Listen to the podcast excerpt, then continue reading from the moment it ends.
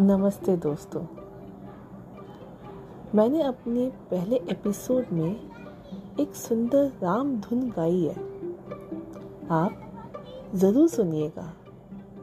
यह छोटा रूप की यह महिमा है कि हम जब चाहें पूरे राम रक्षा स्तोत्र का फल प्राप्त कर सकते हैं।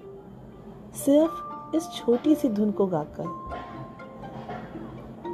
मैं अपने आगे के एपिसोड में आपको पूरा राम रक्षा सूत्र भी सुनाऊँगी।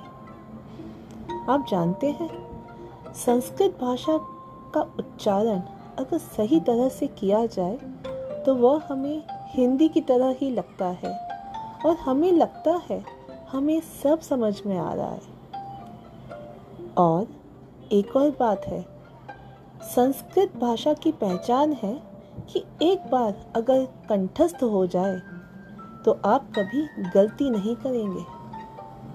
यही संस्कृत भाषा को सर्वश्रेष्ठ बनाती है। जय श्री राम।